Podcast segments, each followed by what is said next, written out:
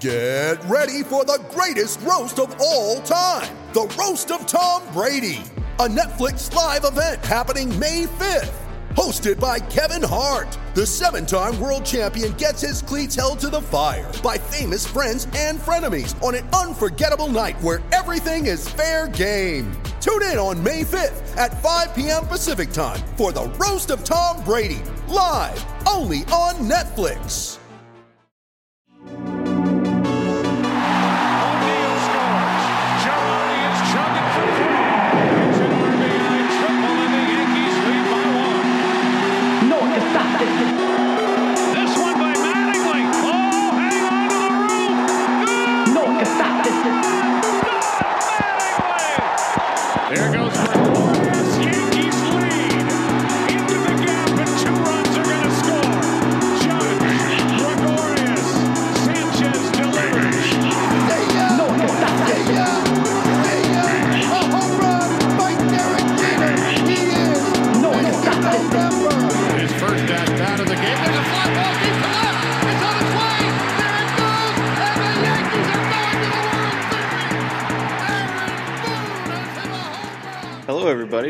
Episode 26 of the Bomber Brothers podcast, part of the Pinstripe Alley community of podcasts. Sean and Ryan with you to preview the ALDS, which gets underway Friday. Exciting times for the Yankees, and we're actually able to enjoy the wild card games this year. We're also going to talk to former Yankee Chris Dickerson, get uh get his take on the on the postseason and and hear his story of some injuries he's had to overcome, much like the Yankees have had to do this year. Um, but Sean, uh, first things first, how are you? Uh, how are you feeling heading into? And we're recording here on Thursday, so one more day, and then it's time for uh, the Yankees to have a playoff series and hopefully avenge uh, last year's early playoff exit. Well, I think the Twins will be looking to avenge a lot of early playoff exits at the hands of us, but um, it's a totally different Twins team. And that kind of makes me nervous. This Twins team is really good. Um, they have played against softer competition than the Yankees, which that gives me gives me a, a good feeling. The Yankees have definitely been put through the gauntlet, and we see a team like the Rays that the Yankees played well. Uh, that last series in Tampa, notwithstanding, it was still that first game was close. Um, we've seen what they do against high caliber teams. So um, I'm hopeful, but a little cautious about this Twins team because I think this this team is a little scarier than people are giving them credit for. Yeah, absolutely. I mean, they they they did set the all-time record for home runs. This team can can certainly hit. You know, they did lose Byron Buxton. That that's a big injury, but the Yankees have plenty of key players that they've lost as well. And you know, people can make a big deal all they want about past performances against the Twins in the playoffs, but like you said, this team is vastly different even than its 2017 version when the Yankees beat them in the wild card game. This is a very different team than that one that took the field that night, and um, and you know, I mean, I, I guess if it's uh, if it's any reason for confidence, you can think back to the series in Minnesota, which was so much fun. I mean, if if this series is anything like that one, it's going to be uh, a lot of stress, but also a lot of uh, a lot of excitement. But you know, looking back at that series, that was also during that stretch where the Yankees' rotation was at its absolute worst of the season. They that was pretty much their bottom right before the um, the series in Fenway. So, you know, you look at the Yankees' recent performance rotation wise in September, they were one of the best rotations in baseball. Paxton has gotten back to form. Uh, Tanaka finally caved and changed his splitter grip, and he's improved. Severino has come back strong. So, you know, you look at all the runs that the Yankees put up, and that series was in Minnesota. So, that that could be a reason reason for confidence. I don't think the rotation is going to be nearly as bad as they were in that series, and and also you have Severino back, so ho- hopefully that's uh, a reason for confidence. And of course, the Yankees have home field; they're a completely different team at Yankee Stadium, so um, I'm excited, and, and I'm also feeling pretty confident. I, I feel feel pretty good about this series, especially because the first two games are in New York, which is you know a very very tough place for visiting teams to play. But I mean, just just based on you know, we obviously don't have any major league experience, but from in, in your opinion, if if the Twins do fall behind early and Yankee Stadium's rocking and and and all that, do you think that past experience creeps into their heads like, oh man, here we go again, like this team is just never able to beat the Yankees? I doubt it because um, a lot of those, a lot of the players that have faced that are, are gone. So I'm not, I'm not buying into the past experience narrative at all. Um, it, it, I don't think it happens. I mean, you know, one of their best, most prominent hitters, Nelson Cruz, has had a ton of success in the postseason, including games against the Yankees in the ALCS in 2010. So I I think it's more of an individual by individual basis, and I don't think many of those. I mean, who from the Twins really is going to say that? Nobody really has any experience except for the one wild card game, and they're probably thinking, well, we don't have Ervin Santana to you know crap the bed, so. um, I mean, they don't have much in the, in the rotation department, but um, they, they don't have Ervin Santana pitching at Yankee Stadium, which would be a huge advantage for the Yankees. Yeah, it, it would be, and you're right. They, I mean, they don't. Jose Berrios had had a really good year through 200 innings and kept the ERA at 3.68. So obviously he was strong this year. Had a 3.3 WAR, and Jake Odorizzi always seems to give the Yankees problems as well, even back during his time in Tampa. So, well, I mean, luckily he he um, got hit around pretty good the last time they played. Yeah, that's true. And, and the Yankees have shown an ability to do that against pitchers that they struggled with over um, a long period of time. I mean, they they had problems against Rick Porcello, and obviously didn't anymore this year. Uh, mm-hmm. Chris Sale, you can say the same thing, although he just looked like he had um, an off year physically. Um, Keuchel, they finally figured out. So hopefully the same trend goes for uh, goes for Odorizzi. And then and in terms of Berrios, he uh you know, I'm I'm just looking at his stats right now. It looks like his last two months uh, he struggled a bit. So his last ten starts looks like he allowed 68 hits over 58 and two thirds innings, gave up 10 home runs, uh, opponent OPS 835, so that was that was good for a 5.83 ERA. So that's obviously not a small sample size. That was his last 10 starts of the season, and I think that was something we saw with the Twins as a whole over the past two months of the season. Again, they didn't stop hitting home runs. This is a really dangerous offensive team, but they also that you know they they got out to that incredible start to the season, but the but Cleveland almost caught up with them, and and the Twins mm-hmm. did did struggle a bit at times down the stretch. So, like you said, um, they definitely had um, more time against weaker opponents,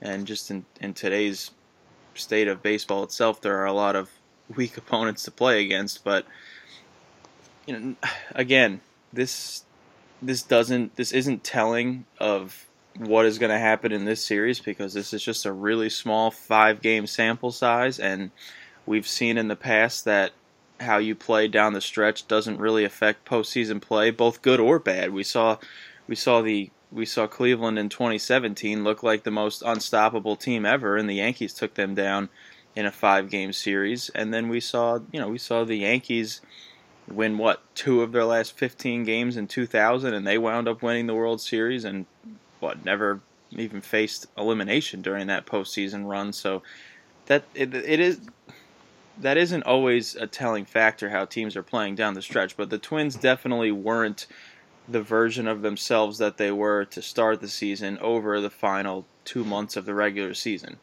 Yeah, I, I agree. And I think you look at the pitching just for the last 30 games, and, you know, like you're saying, even over the last 30, when I'm reading the Athletic on the preview, and they're saying, well, Berrios kind of figured it out again down the stretch, but he pitched to a 4-3 ER. He did go three and one in September, but he also pitched to a four three with a 1.2 WHIP. So, I mean, you know that that's that's a that's some fool's gold in in the three and one record there. Um, but I, I mean, of of their rotation for anybody who's pitching now, the only person that really scares me um, is uh, Randy Dobnak, who's a rookie, and you know, other than that, um, you know, the Yankees seem to have figured out Odorizzi. He's pitched the ball pretty well lately. Uh, hasn't given up a home run in a while, but um, yeah, I'm not I'm not overly worried about the Twins rotation. But I think these are going to be some high scoring games. Even going to the game on Saturday, I still think we won't be home before 11. yeah, I, I was uh, I was very happy that the game was announced to be at at five o'clock because I need to get back to Connecticut that night and go to work the next morning. So for just for that purpose alone, I'm glad that I'm not going to be getting home at two in the morning, which is which, like you said, is is That's a very, optimistic. yeah, it's a it's a strong possibility.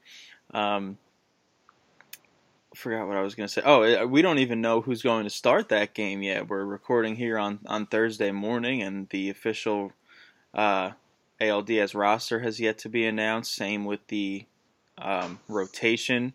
We would assume that the Yankees will go Paxton in game one, and then Severino or Tanaka in, in game two. Um, Boone said yesterday that, that the roster and the rotation will be announced today. So by the time everyone is listening to this podcast, this might be sorted out. But you know, we're going to the game on Saturday. Who do you want to see start? Who would you feel more confident in watching uh, come Saturday late afternoon, early evening?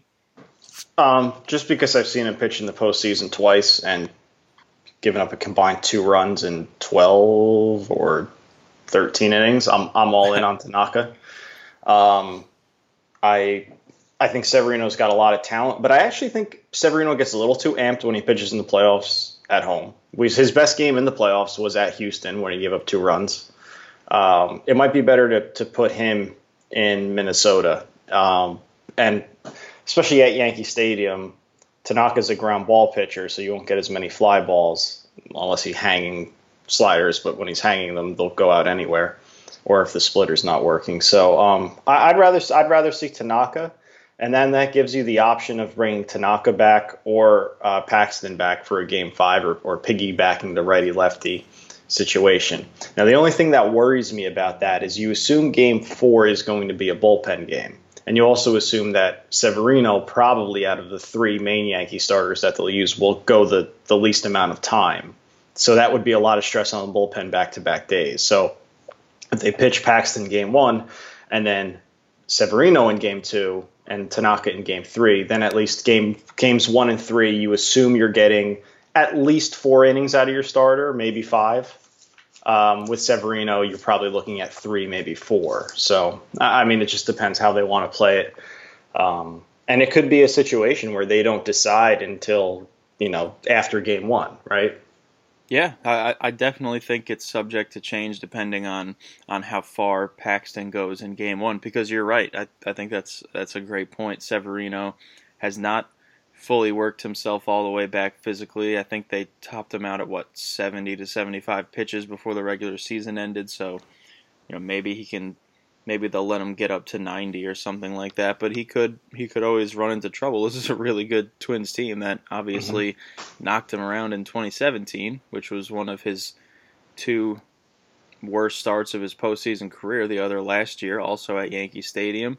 Whether he started warming up in time is a debate that we don't need to have, but um, but the bottom line is that he has had two really poor starts at at Yankee Stadium in his postseason career, but he's also he's also had a really strong outing at Yankee Stadium in the 2018 wild card game against against again another really good Twins mm-hmm. offense, and um, and I think that game you kind of saw the exact formula that the Yankees would love to see in game two or three, whenever it is Severino pitches, you know, let him let him come out firing, empty the tank through four shutout innings, and then hand it over to the bullpen. Uh, obviously, I think if that happens, the Yankees have a really, really good chance of of winning that game.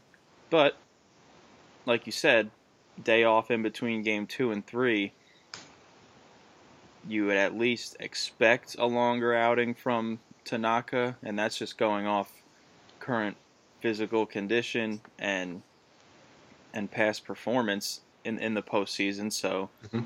maybe you need a more rested bullpen for Severino start. So you could have him go game three and have Tanaka game two, which you know I, I don't know. I don't see it as that. I don't know. I don't see it as like a a decision that's going to decide the series. But if it were up to me, I think I think I would like Tanaka in, in game two, just just because of how he's pitched at the stadium in, the postseason, and like you said, he he lives off the ground ball and could hopefully keep some of these twin sluggers in the ballpark. And I'm kind of just in the camp that I'm going to trust Tanaka in the playoffs until he gives me a reason not to, even if he struggled this uh, regular season with uh, getting used to the new baseball and everything. But he also had a few really up and down stretches the last two regular seasons, and then once the playoffs came, he was postseason Tanaka again. So I'm going to trust Tanaka until he gives me a reason not to. I like it. It's very old school thinking, but I like, but I like it. I. Um, I'm a little embarrassed, but that's that, just how that's I all feel. right. Don't worry about it. You feel how you feel. Um, you know, I think another thing that could play to the Yankees' advantage, and I was just scrolling through here, is that um, the Yankee, the the Twins haven't seen anybody except for I think two innings of Hap that one game before he got hurt against the Twins early in the season, and then Hap in that one series where the Yankees got hit around. Because otherwise, that the Yan- they've only seen um, uh, what's his face uh, CC. Other than that, they haven't. They've seen Paxton for what two innings. They haven't seen Severino once this year. They haven't seen Tanaka at all this year. So it could be to the Yankees' advantage that they'll be throwing a different look, um, a different look at them. Yeah, absolutely. I, I, you mentioned CC, and they still seem like they're very on the fence about even including him on the ALDS roster. What are your What are your feelings about that? He'll be on. Yeah, I still think he'll be on, but I, the only, th- you know, there there it seemed like they were being. I feel like their uncertainty was maybe like they just want to make sure he's he feels okay and that knee hmm is is holding up. But I, I would much prefer to see CC out of the bullpen for two innings than you know if if it weren't him. I mean, what would they do? Go with the lefty like Tarpley? Because I would much rather have CC than than Tarpley, and obviously much rather have CC than a Nestor Cortes. One of these other middling lefty relievers that have not had too much uh, too much success this season. Yeah, I um, I yeah, just CC, please. I mean, he's and the other thing is with CC. I mean, let's say uh, game game three they go with Severino and he gives up five runs in a couple in three innings. Now you're not going to want to burn the bullpen if you're down five nothing. You could put CC out there to eat up like three innings, and then your bullpen is at least going to be relatively rested for the next game.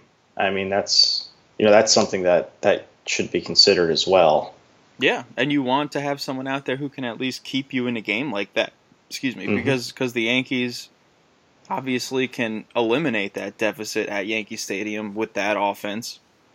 So you want someone that can that can hold the fort, and I don't know Nestor Cortes with his recent performance, and and even Tarpley don't really uh don't really scream hold the fort to me against the Twins offense, and maybe CC doesn't either. He's obviously had his problems this year, but but he looked he looked good in his quick uh, quick relief stint, and maybe that's kind of a way to to maximize his current potential. Just have him out there in, in short stints where he's not repeatedly landing on that knee as much as he would in a normal start, and and he just feels better for for that abbreviated outing and, and is more effective. We'll uh, we'll see if he makes it. I'm confident he will. How about on the offensive side of things? Obviously, there's a lot to be settled. There's many who are um, who are against Didi on the roster because of how poorly he's struggled since coming back from from Tommy John. There's also a lot of people uh, who don't want to see Luke Voit on the roster because of how poor he's performed down the stretch. I think finished one for his last 32 or something like that. A lot of people think he's not at his full strength ever since um, the sports hernia. So, of these of these fringe guys, who uh, what are you expecting to see from from the postseason roster on on the offensive end? Well, I actually, I'm glad you brought that up. I was looking two days ago at um, like barrel percentage, exit velocity, all that stuff. And I didn't save it because I was doing it on my work computer, so I apologize to listeners. I don't have the exact numbers, but Didi's um, hard hit percentage actually has went up in the last um, in the last month. He started hitting the ball harder in September than he has all season by a significant margin.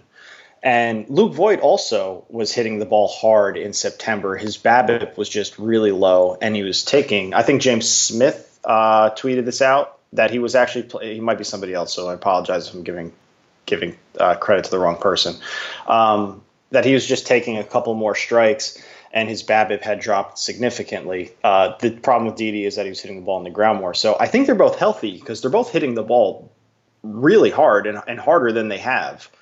Um, so I'm not really as worried as I was before looking that up because that to me says you have two healthy players that are probably just a tick off, and um, we know both of them. I mean, Luke Voit had some some good at bats in the the playoffs last year, uh, especially in the wild card game, and then the last game uh, when they got eliminated, he worked a big walk off of um, Kimbrel in the ninth.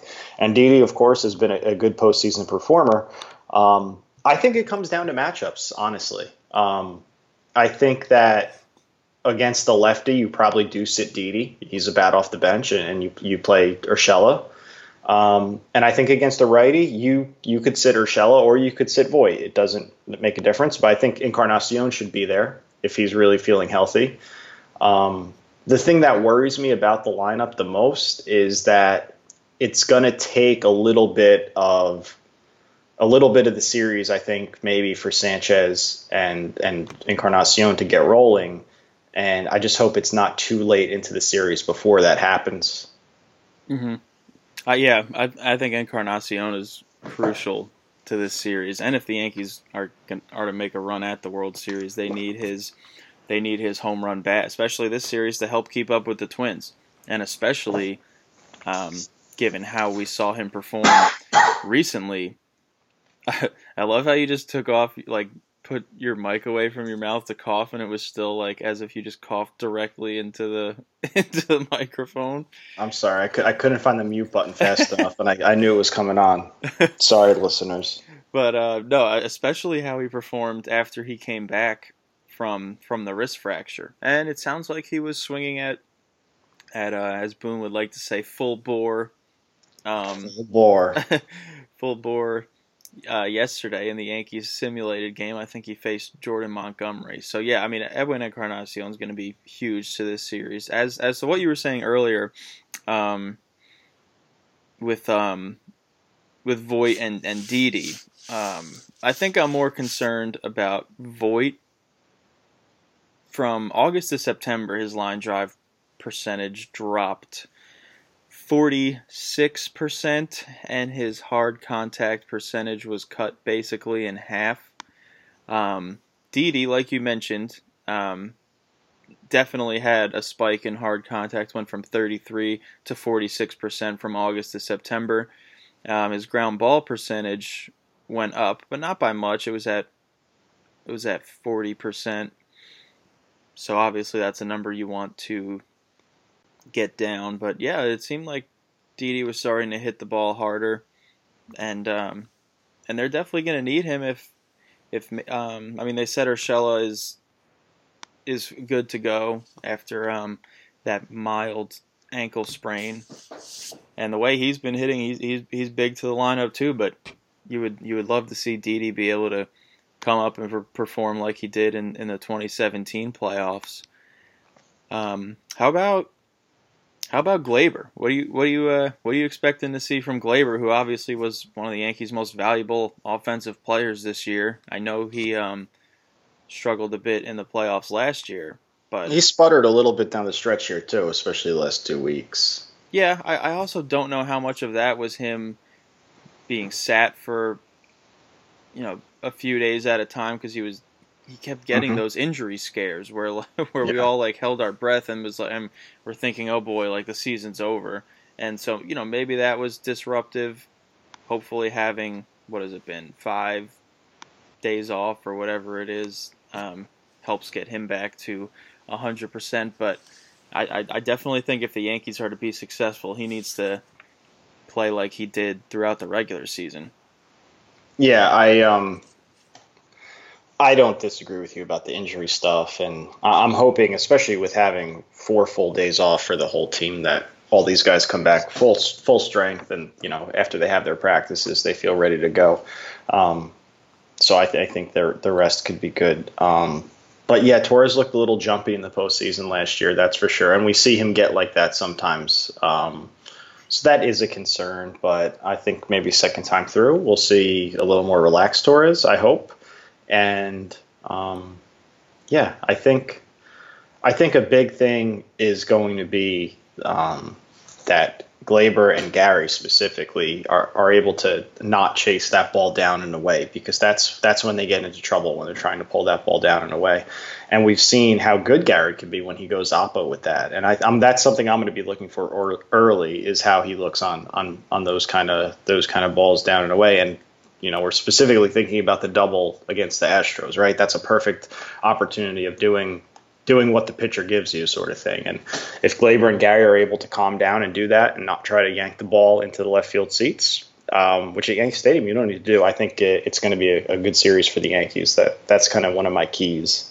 Yeah, he also had, yeah, go ahead. he also had a big Oppo home run that um, in 2017 in the ALDS. What was that? Game three against or game four against Cleveland? yeah, yeah, he hit that line drive. Yeah, Um, I was actually thinking about that just today because I I'm reading the rumors of when the new Star Wars trailer comes out, and I remember after he hit that home run, I'm like, it's safe. I could go watch the Monday Night Football game to to catch the trailer really quick and miss a couple pitches. Anyway, that's how that's how exactly what happened to me last night watching the wild card game. Um, Yandy Diaz hit his oh no Tommy Pham hit that home run to dead center, and I was like, all right, um, safe to go put on the new Always Sunny. oh, that's awesome. Um, so we haven't talked about Stanton yet. Well, I was about to bring him up because you said that you were talking about how Torres and Sanchez need to be able to lay off those low and away breaking balls. And in my head, I was like, wow, you can definitely throw Stanton in that sentence because we saw him chase a lot of those during the postseason last year. Which again, he just really didn't look like himself last year. I think, I think watching Stanton in the playoffs last year was one of those times when you can really, you know, be like, okay, you know, we talk about how postseason stats are, are kind of a crapshoot because there's just such small sample sizes. But that really did look like um, a player who was pro- maybe trying to do a little too much in his um, first taste of, of the postseason in the Bronx because he definitely was swinging out of his shoes on those low and away breaking balls. And he, he did look good coming off the IL down the stretch this year. So obviously, I'm looking at Stanton as a pretty big X factor for the Yankees' playoff chances. I think Stanton and Encarnacion are two of the biggest X factors. And I don't mention a guy like Judge because Judge has been incredible this year. He's back to superstar mode. We've seen what he's done in his postseason career. He was ridiculous in the postseason last year, and um, and was ridiculous in the ALCS in 2017. Was obviously huge in the wild card game last year and 2017. So I'm expecting superstar Aaron Judge. So I don't really consider him an X factor because I'm pretty confident in, what we're going to get with Judge. So Stanton and Encarnacion are my two big ones. But yeah, I mean Stanton's definitely got to um, get that chase rate down significantly from where it was in last year's ALDS. Yeah, I, I like we said though, I think that he'll he'll settle down, and um, I always think about when I see guys like that going chasing, and I think about Paul O'Neill's quote, like you know, you can walk or hit you know a, a line drive the opposite field, and the fans cheer. They like that, and you know. It's not the, not the worst thing in the world to go oppo or to take your walks, especially in the postseason. I mean, in the postseason, a- I forget who said it, but a walk is a rally. I mean, that's a walk at any time is a rally. It's like you know everything gets amplified, and um, we saw what walks will do if you're patient against uh, Hader in the NL wildcard game, and sure enough, um, you know, the Yankees can follow the same script. I think walks and home runs are going to win this series. Whoever gets guys on and hits home runs with guys on probably wins. Yeah, yeah. I was gonna say, you know, That's walks, some great analysis. no, walks are huge because probably whoever's coming up next is capable of putting the ball out of the ballpark in the Yankees lineup, and um, and if you're and if you're Giancarlo Stanton, a, a line drive to the opposite field, like you were mentioning that Mhm. Uh, about what Paul O'Neill said, that's probably that's probably a home run because he's Giancarlo Stanton. He can he can rope those lasers to over the right field wall. So I'm hoping for a big series from Stanton, not just because I think that's crucial to the Yankees' chances of winning the series, but also because I would really love to stop hearing all the uh, criticism and complaints about Stanton. Obviously, his regular season was robbed of him because of injuries, but this was also a guy who has been really good the last two regular seasons and uh, before this one. And I would love to see that show on the uh, on the postseason stage. Yeah, I I agree. That'd be that'd be fun, and I just I'm, I don't want to hear this narrative next year because it's ridiculous. Off of five, well, I guess four games. Because how could you judge the wild card game? You a hit home run, so Yeah, that don't that almost Right. went out of the stadium. yeah, that that was far. So anyway, um, so I guess like what worries you about this series? What are you what are you most hesitant about? I mean, the, probably the Twins' ability to hit home runs themselves. I mean, the Yankees.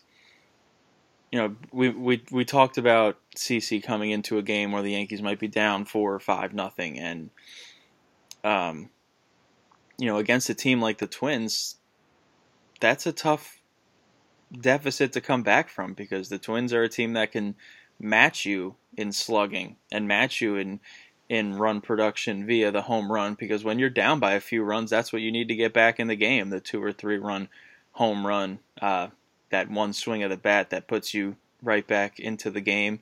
And the Twins are a team that can take you right back out of it with one swing, as they've showed all regular season. They can they can hit home runs with the best of them. They were the best in terms of hitting home runs this year. So, you know, obviously the Yankees, a team that has definitely shown susceptibility to the home run in terms of its pitching staff, whether it was uh, Tanaka, Happ. Um, oh, well, I was going to say Germán, but obviously he won't be a factor in this season. But he was susceptible to the home run as well. Um, so the Yankees definitely need to uh, do their best to keep the ball in the park, which I don't think that which they're obviously not going to be able to to do completely efficiently. I, I think it kind of needs to be accepted that the Twins are going to hit some home runs. That's what they do best, and the Yankees really just have to to match that and get what's probably going to be a close game to the to become a battle of the bullpens, which is where the I think the Yankees' advantage will really show itself. Well, the Twins have a good bullpen too, but the Yankees is Well, the you know, Yankees we, have we a great bullpen. We haven't even talked about the bullpen because it's such a such a thing that we're taking for granted, and um, I mean, obviously anything could happen. We saw what happened to Josh Hader, but um, Who had also been struggling down the stretch, though. yeah, except for Kahnle, the Yankees seem to be going in with a pretty hot bullpen, uh, albeit underused in September, which could prove to be huge because they're rested. So it's either rust or, or rust or rest. I don't know how you quantify or qualify it, but um, we'll see how they uh, how they respond. But um, it's nice going into the playoffs without having that wild card game just burn through your whole bullpen and hmm um, you know, to be able to rest some guys. Um, but yeah, I'm definitely concerned about the Twins' power. They they have some moxie about them um, going into this. But you know, one of the things they they finished the season with a very soft schedule, um, and they are I think nine games under 500 against teams that are above 500, and the Yankees are 11 over. So that that kind of disparity in how they perform against good competition definitely uh, is encouraging for me. Um, but I think it's going to be a really really close series. And um, uh, do you want to? Are you ready to make predictions, or do you want to talk about anything else? Yeah, we, we can make predictions. I guess before we make our predictions, we should preface this with, um, you know, we broke down how each team has performed against good teams this year, how players have performed down the stretch this year, what we think the keys are based on how players have performed down the stretch. and um, I just think it should be prefaced with this is a five game series. Like you can throw any two teams together, and any team could win. It's it's just it's not it's not a big enough sample size where the better team eventually prevails. The the Yankees just have to be better for a five game stretch to win the series. That's just how the playoffs are. Um, I guess that that being said, again, I I still feel good about this series. I think I just think getting the, these first two games at, at Yankee Stadium is is huge, huge for the Yankees. Obviously, um, not um, a luxury they had the last two times they've been bounced from the postseason. So I mean, I think we're going to see peak Aaron Judge this postseason. I think uh, the bullpen is going to be strong. I feel good about Paxton now that he seems to have gotten over that nagging knee injury and has started to pitch like like an ace. Severino has done enough for me to feel good about how um, he can perform, and I think the Yankees take this series in four games. However, I do see all four of those games being close. I don't think you know you, you say you say a team wins in four games, so they win the series three to one. You're like, oh, they won pretty handedly. No, I'm I'm, I'm expecting I'm expecting four games where all of us are pulling our hair out and trying to settle our our heartbeats, and that they're going to be really fun fun games where big home runs just sw- swing the tide of the game, and the Yankees win in four it's funny you think of a close series and you're thinking okay this game was 2-1 this game was 4-3 but oh, I, I mean mean we're probably like we're that, probably no. talking 13-11 Yeah. you know games like that um i'm really worried about this series i think i'm leaning towards the twins probably winning i know that's a surprise but we said if a lot when we were talking right if encarnacion is healthy if sanchez shakes the rust off if James Paxton Paxton's ass is okay, if Severino can do that, you know. So we've said a lot about some if about a lot of key players, and um, I mean the Twins have a lot of ifs of their own, right? They have a couple guys coming back off injury too, um, but I don't know. They're they're so even, and the the Twins have been the the whipping boy for the Yankees for so long. It's eventually going to turn around where the Twins win one of these. I hope it's not this time. I think the Yankees could definitely win the series. If the Yankees swept, I wouldn't be shocked. But I think I, I could see the Twins having a big series here. They have a little mojo going, so I'm gonna I'm gonna pick the Twins. Sounds good. I- So we are split. I, I'm I'm very worried about this series. I could tell you've used the word worried more than Mike Francesa Worried, worried, worried. in this podcast. Listen, I don't worry about the Twins. Okay. But like I said, it's it's one of those things where I wouldn't be shocked if the Yankees um, if the Yankees swept or, or or I'd be shocked if the Yankees got swept. But if the Yankees swept, I wouldn't be shocked. But I could also see the Twins maybe winning in five games. Oh yeah, so so could I. I think it's going to be a, a close series. I'm just I don't know. I'm I'm confident in this in this Yankees team. There's been so many times this year where we were like, "Oh, the wheels are about to start coming off. These injuries are about to start showing themselves. The rotation is is showing itself for the glaring weakness it is." And, and the Yankees have always found a way to to bounce back and, and figure things out. So Gotcha. And- if um, sorry, go ahead. No, I, we've also brought up the word rust a lot, which I just don't think translates to the postseason. Like this is the playoffs. I, I really truly believe that every player comes in with en- enough excitement and adrenaline that rust just isn't really a factor. I guess I'm just trying to say I don't really believe in rust when it comes to the postseason, personally. But what were you going to say? I was gonna say, like, do you want to do a couple fun predictions? Like, um, if if there's a walk off home run by the Yankees, who do you think hits at this series? Do you think there's a walk off game in there? I in this do. series. I do. And uh, only again, only because these teams uh, offensively can be so evenly matched, and um, I think the Yankees bullpen can keep a game tied and set up the hero to be our beloved Brett Gardner. Gardy party, that'd be sick. That Yeah. would be sick. Do you have a game prediction for that, or you just you don't know? I don't know. I'll, I'll just game two because I want to. I want to witness a postseason walk off in, in person. Yeah, you know the only issue is we're sitting in 406. So if Gardy hits one and pulls one, we're not going to know until we see the uh, the reaction. So you know we'll have to we'll have to play it by ear, quite literally. I, I really feel like if that happened, I really wouldn't care Oh yeah, we just be going. You, you know, you start jumping and you'll be hoping and praying that it gets out. But um, yeah, it'll it'll be a fun time for sure.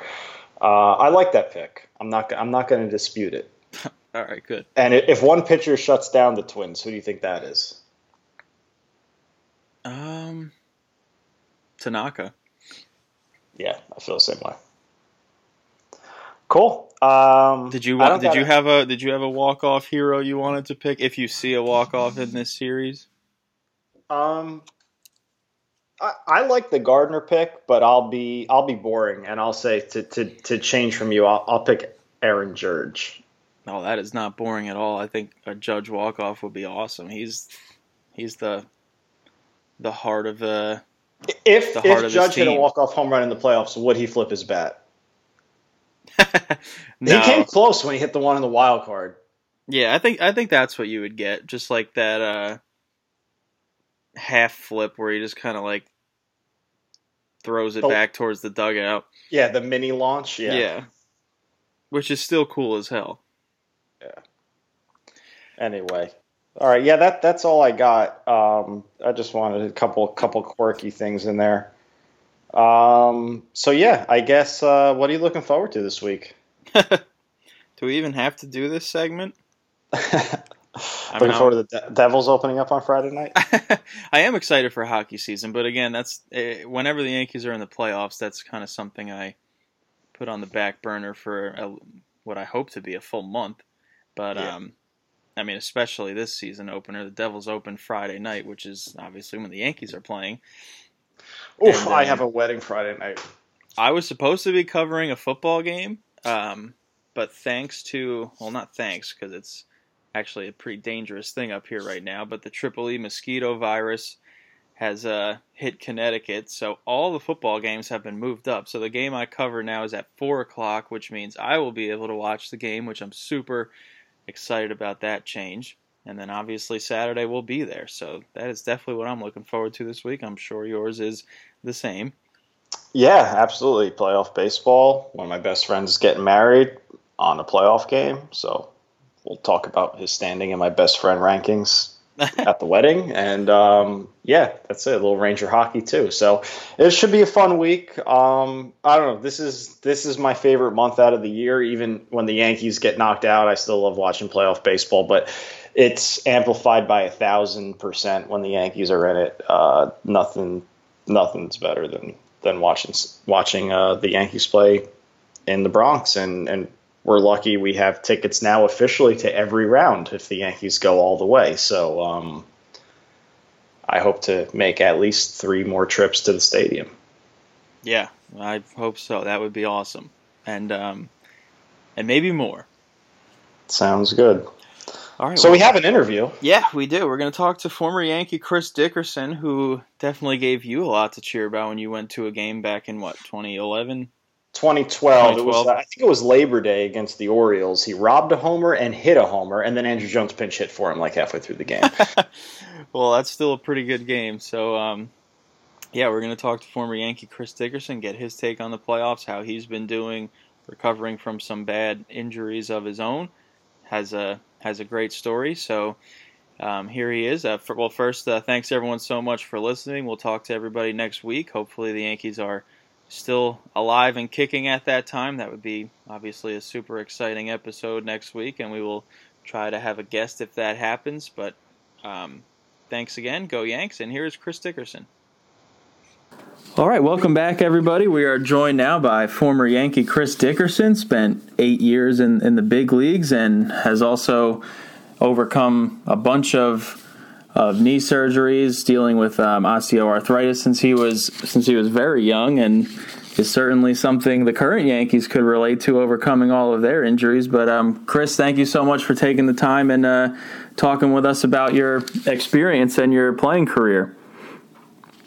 Oh, thanks for having me on. Um, you know, it's, uh, it's kind of a perfect time for this to happen, given what's been going on with you guys this season. Um, you know, and it's truly exceptional what what that team has been able to this year. Um, you know, being being an LA guy, you know, we had the same you know we had the same thing uh, 2016 with the number of injuries. I believe it was 28, and that was like that was like an unprecedented number to watch, you know, those guys go down one after one. But what you guys have done, especially because historically, as you know, you know, going with the, the Yankee minor league system has traditionally not been, you know, just been, um, hasn't really been a, a strong, you know, a stronghold. It's like, you know, we buy free agents and, you know, if they go down, it's just basically like patchwork. But these guys have come up and done exceptional things, you know, with, uh, you know, what Gio's done and what some of these other guys have been able to accomplish this year. Yeah, absolutely. It's truly been a, a testament to their to their depth. And um, and before we get into the the current Yankees at all, I mean, just what was it like for for you in in your career? That this you know this osteoarthritis in your knee is something you've been dealing with since you were since you were just a kid and you still went through an entire pro career. Just what was that experience like having to deal with that for an entire pro career? And then what um what brought you now here to the present day where you're helping um shed more light on on what that on what that's been like for you yeah it's been it's been interesting it's been it's been challenging and it's kind of one of those things where I've learned now, you know, at 37, that it's, um, you know, it's definitely it's it's uh, it's a hindrance. Number one, you know, it's, it's just like it's a, I feel like it's just a con, it's a constant it's a constant burden that you know that people have to deal with that I had to deal with every day going to the park and you know it's definitely one of those things where you have these you know these day night turnarounds where you know you play 12 innings and then you know, you play 12 innings and then come back for a one o'clock turnaround and just having to prep that, you know, if you have, you know, swelling or pain or anything, it's just getting that managed the night before and then turning up and then turning right around and then getting prepped for the next day. But, um, you know, now at 37 and now, especially since I spend so much time here in New York, I realize that, you know it, how much it affects your how much it affects your mood, and not necessarily because everybody deals with injuries, and you know you can be able to get into the training room and do your contrast and you know do the you know do some anti you know take an anti-inflammatory or you know hop on the table get some stem and you know there's a dozen different treatments that are that are available to us, but you know regular people that don't have that the luxury of having that type of professional treatment, it can be really rough. So, you know, now at 37, walking around New York, you know, the meetings all day and to and from, it's, it can be a very difficult thing um, at the end of the day, and it doesn't doesn't necessarily put you in a great mood. So, I can imagine what uh, you know what CC's going through right now. Um, you know, him getting a, you know when he came out with the comment where he's uh, you know he says his pain is like an eight to ten every day. I mean, I can't imagine what that's like. You know, having to get on a plane and then getting off, getting a hotel. It's uh, you know, it's got got to put it's got to be difficult. You know, on your on your you know personal relationships. You know, on on a daily basis. Yeah, absolutely. You actually led into my, my next question. We we just found out that CC's not on the ALDS roster because he's still struggling with with his health. Um, actually, his shoulder right now, but like you said, the knee has been the major problem for him. He's looking at a knee replacement once he retires. And and the thing about baseball is is that it's the most daily grind of a sport than any other sport. You're playing a game every day, 162 games a year. I mean speaking of, of CC, can you? I feel like you, of all people, can probably understand what he's going through with a degenerative knee issue and, and still trying to perform Yeah. perform every day. So, what was that challenge like? Challenge like for you, and what do you think that challenge is like for him? Not just not just to try to compete at your at your you know best overall ability, but also just feeling physically able to do it on a daily basis. Right, and you know that's that's a big shock. Um, that's a big shock because I mean, CC of all people, just being around him, you know, for so for so long, and him being, you know, being a friend of mine and watching him over the years, but you know, just the toll that it's taken on his body. But not only that, like in 2000, you know, 14 when he came back from the first surgery, and then you know he had the shoulder problem and then he had the knee and just how that kind of you know coincides with each other is when you when you have a knee issue and you're you know you, you tend to kind of favor one side or, or um, uh, you know favor one side and that kind of you know can mess with your delivery. So you know now he's dealing with the shoulder injury but he's one of the greatest competitors um, you know I've ever seen and one of the toughest guys I've ever seen um, being able to pitch through what he's done what he's pitched through over the years. And you know, like you said, it's every day, and for him, you know, especially you know younger in his career, he's throwing 250 innings and what you know the kind of legendary things that he did in 2008 with the Brewers and being able to throw you know back to back days every third day. You know, he's one of the you know one of the most incredible competitors you know that I've ever been able to witness, and so you know, for him to have that much pain to where he can't go is is very shocking. You know the severity of the pain that he's going through right now when that when that's the case. If he can't, you know, kind of get get back to at least neutral to put in two or three innings. So, um, you know, that kind of speaks to the whole thing where it's. Um, you know, there's only so much you can do, even with the, the best treatment in the world. Um, this, you know, this type, you know, this arthritic and this chronic knee pain eventually, you know, it there's nothing really that uh, you know that can be done on on a daily basis, and so it's unfortunate for him. You know, being his age and already looking to, you know, do a you know a, a knee replacement, you know, knee replacement surgery. So you know it's got to be really bad, and it's unfortunate because you know that guy will battle for his teammates till you know till you know, till he's in the grave. So, um, you know, him being not to go, especially in his last season, is really unfortunate. I really feel feel bad. Um, you know, given what he's gone through with that injury, you know, just trying to get just get across the finish line and get get his team to the postseason. So, um, you know, I feel for him, and I, you know, I've dealt with this a long time, and you know, that daily prep, like you said, and doing it for eight years, um, you know, it's it's rough and so, you know, but I, you know, wish him the best, best of luck, and hopefully he can get past this and he can, you know, he'll be available for the next round.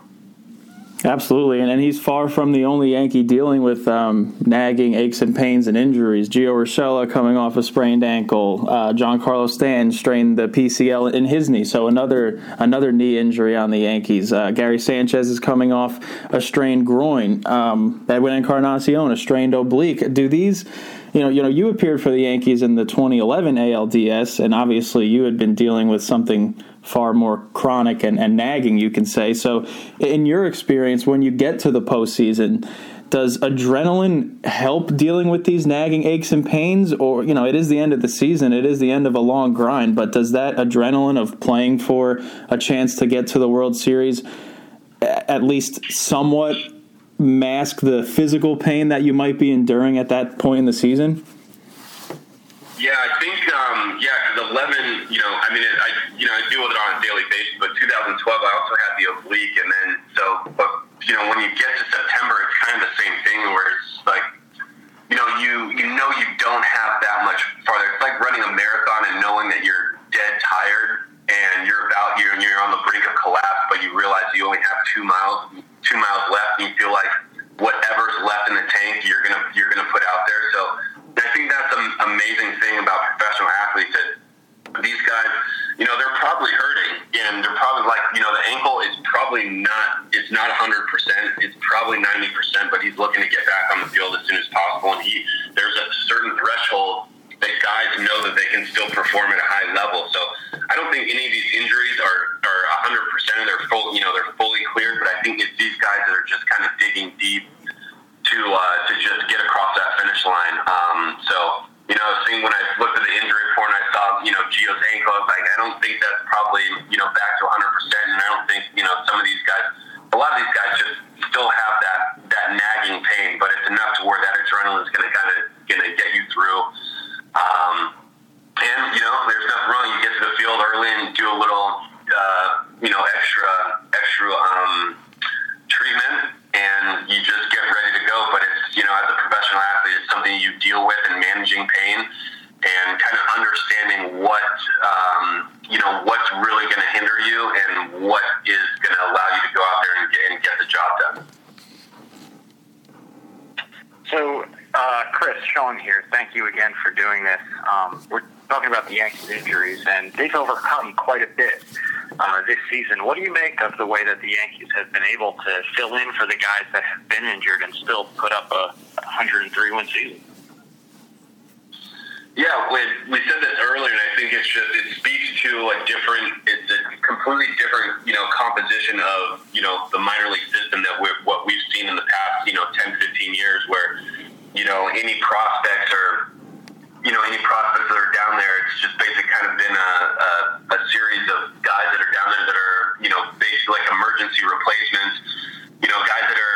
know, have been around, you know, have some big league time, but are, you know, looking just to be emergency replacements in the case that something goes down. But, you know, this particular group is an ex- exceptional group of young talent that's been able to come up and just, you know, come into the big leagues, you know, fearlessly and to play up to their, you know, to their potential and, you know, far exceeding anybody's expectations. So, you know, some of these names, but to sustain you know, these performances throughout the year has been really exceptional. What Gio's been able to do, what Germán's been able to do, and some of these other guys, um, it really is. Uh, it's really it's really amazing. So I think it's a testament to how that uh, organization has been overhauled, or the minor league system has been overhauled the last couple years.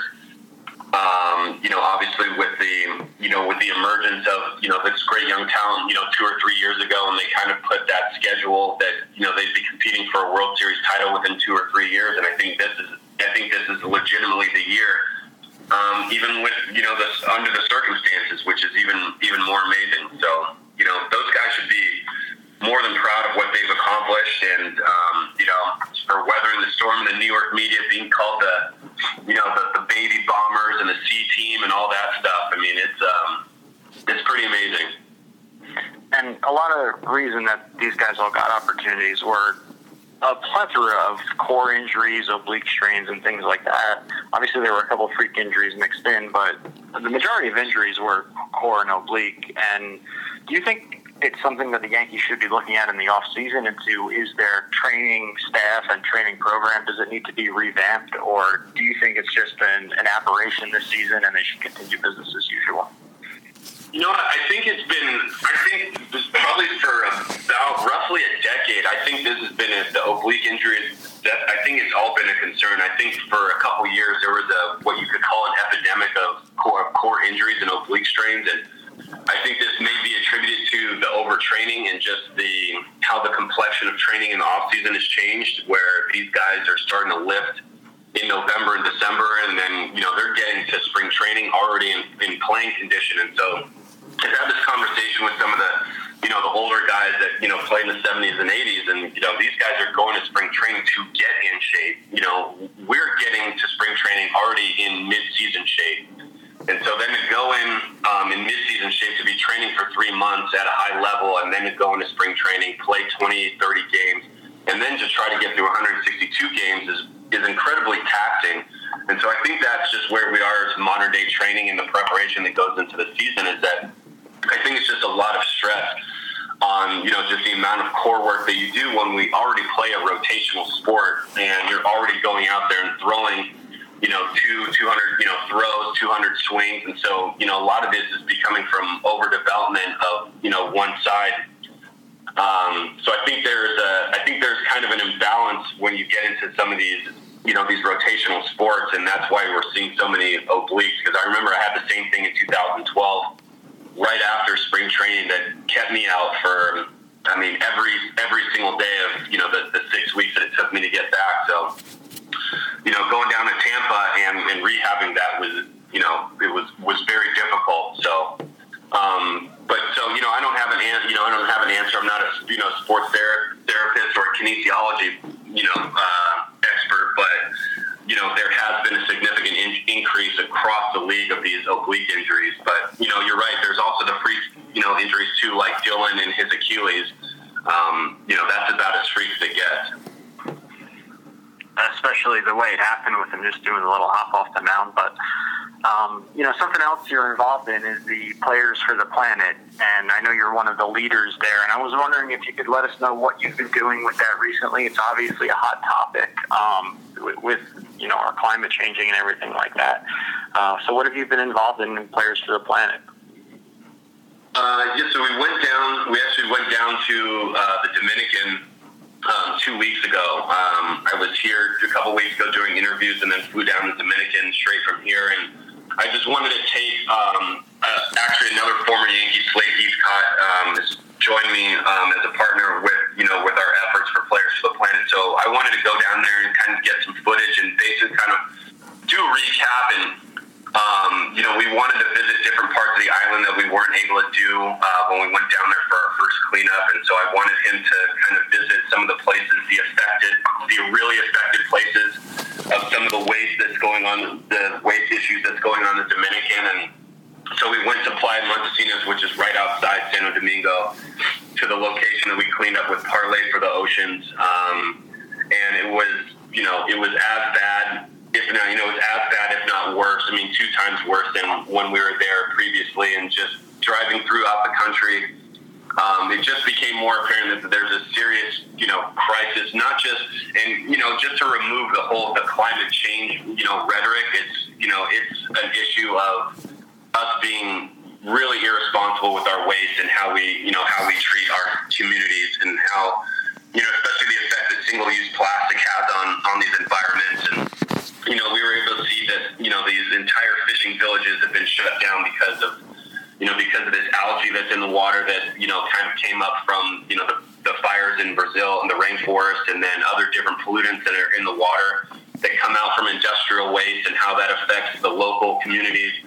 But um, just to seeing the river, the state of the rivers and how the trash is simply just thrown and dumped into, um, you know, these these remote places where I don't really think that anybody, you know, knows or sees it, but it's definitely an eyesore. And we have happened to stumble on a enormous garbage dump. It's probably six six football fields long, where they simply just take the trash and it can't be recycled, and they just basically burn it. So I think there's um, there's huge potential for a behavioral change that we're that we're working on, and we're working with MLB and the Dominican offices and the Dominican Summer League to get you know a lot of these young kids and these um, you know young kids involved, and so.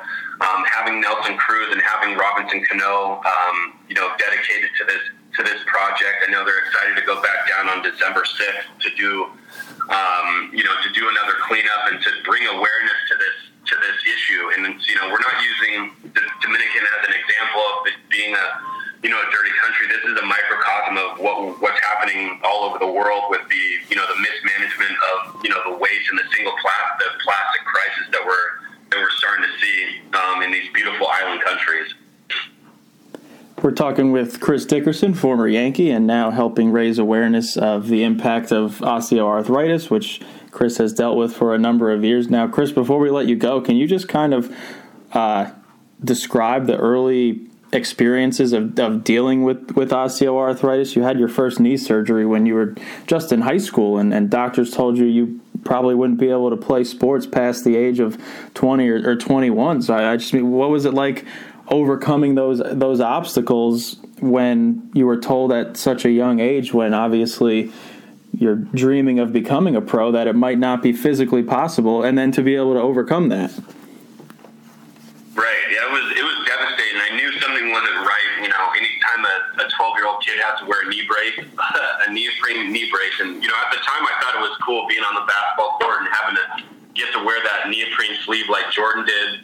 Um, but then, you know, I just started having, I just started having more and more pain. And, you know, I got my freshman year of high school and I remember it just, you know, the lack of strength uh, and the pain that I had, you know, walking around campus. And so that kind of got me thinking that, you know, I was, I was on the road to, you know, something that might be catastrophic. And then eventually it happened. Um, you know, I ended up quitting football because I didn't want to accelerate the process. And so it actually, the, you know, the catastrophic injury actually happened during a baseball game. And so I had surgery my, you know, my junior year, the summer of my junior year, and I was on crutches for most of my senior year. And, uh, you know, with a, you know, they put a screw in to reattach this piece that fell out. Um, and then they, you know, took the screw out. But, you know, after that, the doctor told me that I likely wouldn't play baseball or organized sports past the age of 2021 because the arthritis would eventually be so bad. And, you know, I just kind of used that as a challenge. Um, but I was lucky enough to have the procedure when I did, where I was young enough to where I, you know, I heal, I healed up. But eventually, you know, the wear and tear of professional baseball, you know, continued to to um, really, you know, the the pain became more and more significant. Um, but the weird thing is, is I never missed a game. I never went on the DL because of because of knee soreness or anything like that, which is pretty sh- which pretty shocking. Um, but you know, here we are at 37 after you know 15 years of professional baseball, and you know you're really starting to see the effects. And you know, I just want, I knew that I had to seek, you know, had to go out and seek on you know some type of treatment because you know, like we talked about earlier, you know, people who suffer from osteoarthritis don't have the luxury of being able to go in and getting you know, in a multi-million dollar training facility and get in the hot tub and get, you know, um, you know, stem and um, you know, all these different, you know, high tech treatments. So, you know, I was lucky, luckily enough to consult with a doctor when I was here in New York, um, you know, about the use of a, uh, you know, corticosteroid, you know, that would give me some longevity, like as a, you know, lubricant. Um, so, you know, I um, ended up getting treated treated with uh, Zilretta, which is, um, you know, which is kind of a. I've had injections before during spring training just to get me through, but this is a, you know, significantly longer uh, longer lasting, and it's uh, it's been great. But you know, I just you know recommend that people who kind of suffer with just knee pain in general, because it doesn't necessarily, especially young you know young athletes who come out of the game. You know, we all suffer these you know these aches and pains of you know sur- you know surgeries and past injuries, and you know there are there are solutions out there, and I was just fortunate enough to to be treated with you know by Dr. Plancher while I was out here. Um, so you know, it's one one of those things I kind of got used to it during my playing career, but now you know I, it's something that I really have to manage. Um, you know, whether it's in the gym or you know going to you know getting you know in the hot tub, but you know not everybody has the luxury of doing some of these things. So you know, it'd be my advice to everybody to you know go seek um, you know some other options because they're they're out there. And with the you know modern medical technology, there's so many different advancements and you know innovations that's going on that can help people with knee pain. Um, that uh, you know it'd be it'd be I'd be wise to uh, go out and you know seek some of these options. Great, great, great stuff, uh, everybody. That's Chris Dickerson, a former major league player, played a couple seasons with the Yankees, and obviously overcame a bunch of early physical hurdles in his career. The Yankees this year will try to do the same for a few more weeks. But Chris, thanks so much for coming on and sharing your story. Yeah, I really appreciate it. And you know, like I said, if anybody has any you know any questions, um, if you think that you know you guys need um, you know are, are seeking some type of treatment, you know, I advise you know go talk to a doc, you know, one of your local doctors or physicians about you know Zilretta and visit the website zilretta.com for more information. Awesome. Sounds good. Thank you, Chris.